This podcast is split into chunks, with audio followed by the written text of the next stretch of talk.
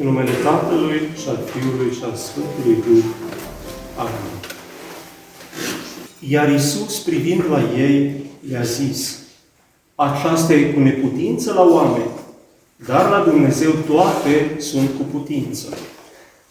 Este versetul 26 din prima pericopă evanghelică citită astăzi, care ne vine de la Evanghelistul Matei, capitolul 19, versetele de la 16 la 26.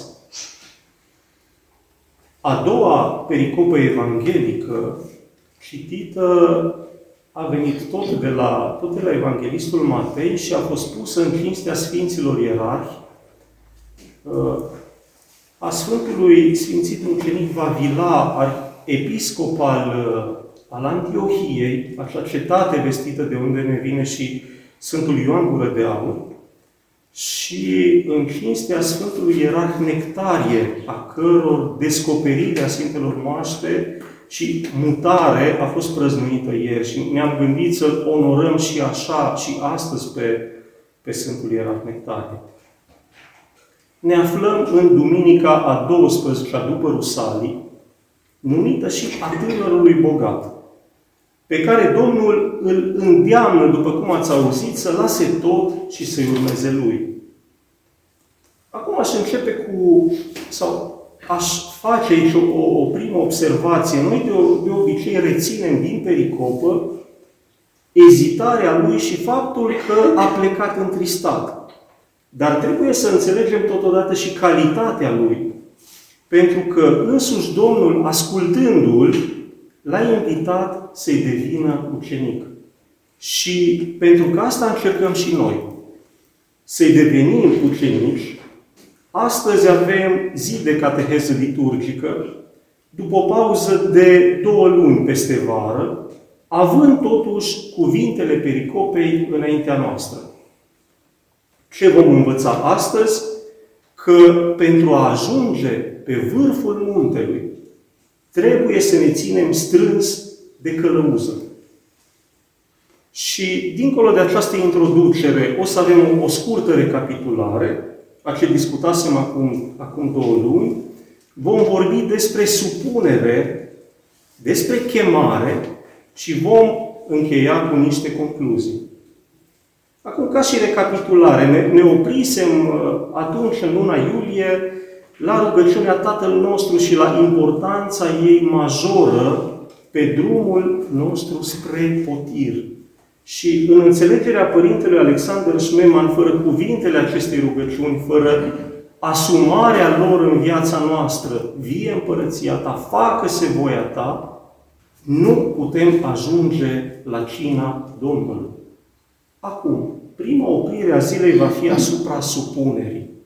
Și imediat după ecfonisul zis de preot că a ta este împărăția, preotul zice sau, dacă vreți, urează tuturor, urează pace tuturor, binecuvântând totodată. Și ca o a doua observație, vă spuneam și altă dată că întotdeauna așa recunoaștem împărăția Lui.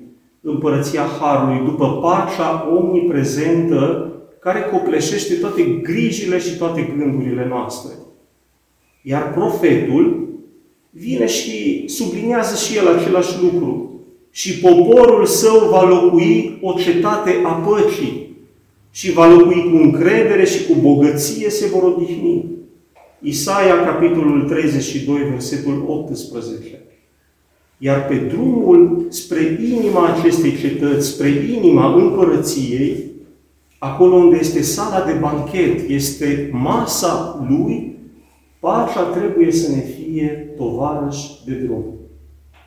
După acest moment, preotul zice, capetele noastre Domnului să le plecăm. Acesta este momentul supunerii, care este foarte, foarte important.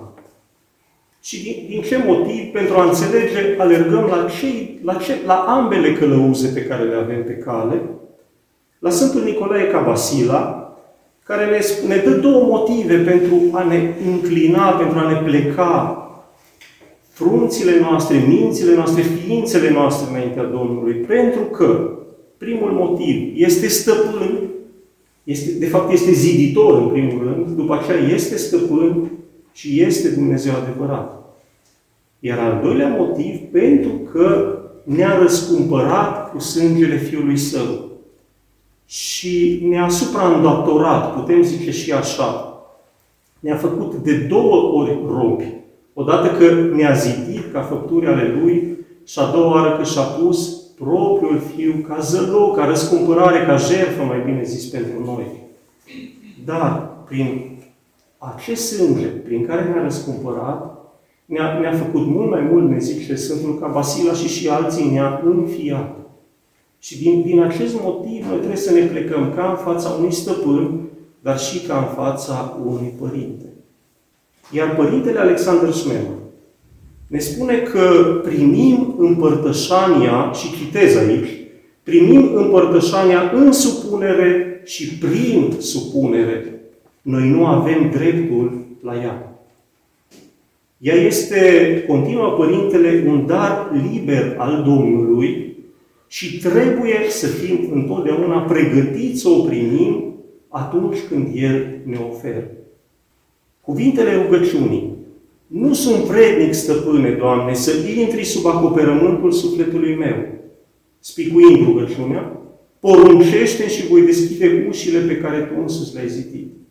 Așa ne spune Sfântul Ioan Gură de Aur în rugăciunea a noua a canonului euharistic. Deci noi știm cu toții, de la, de la arhierei, la preoți, la, la credincioși, că nu suntem vrednici. Dar dacă El poruncește așa, trebuie să facem exact ceea ce am zis adineaori, să ne supunem. Spus altfel, dacă vreți, aceste cuvinte să le vedeți ca și o, o călăuză a drumului nostru spre Euharistie. Dacă tu, ca și stăpân, poruncești, eu, ca și rob, fie și netrebnic și păcătos, mă supun și te ascult. Aceasta este în înțelegerea părinte, adică aceasta este după părintele Alexander Schmemann, înțelegerea corectă a apropierii de Euharistie. Nu, nu noi suntem măsura, ne apropiem, nu ne apropiem, nu, nu, nu este un moft sau o, nu este un element care poate fi supus analizei noastre sau deciziilor noastre, ci este o, un element care îi aparține în totalitate Domnului și noi trebuie să îl ascultăm. După acest moment, preotul rostește două rugăciuni foarte frumoase pe care le vom spicui pe scurt. Prima rugăciune începe cu mulțumirea. Mulțumim ție, împărate nevăzut, și ea continuă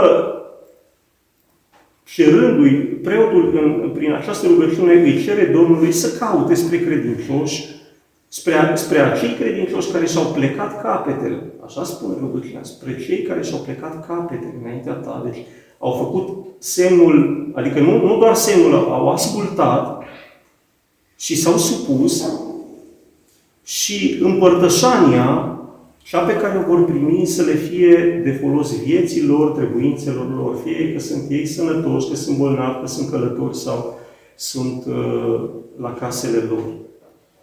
A doua rugăciune spune așa, tot spicuită, ia aminte, Doamne Iisuse Hristoase, vino, sfințește-ne, învrednicește-ne Tu. Să, să, să reține această expresie pentru ca învrednicește-ne Tu, să primim tainele ca preoți și totodată să le dăm la tot poporul.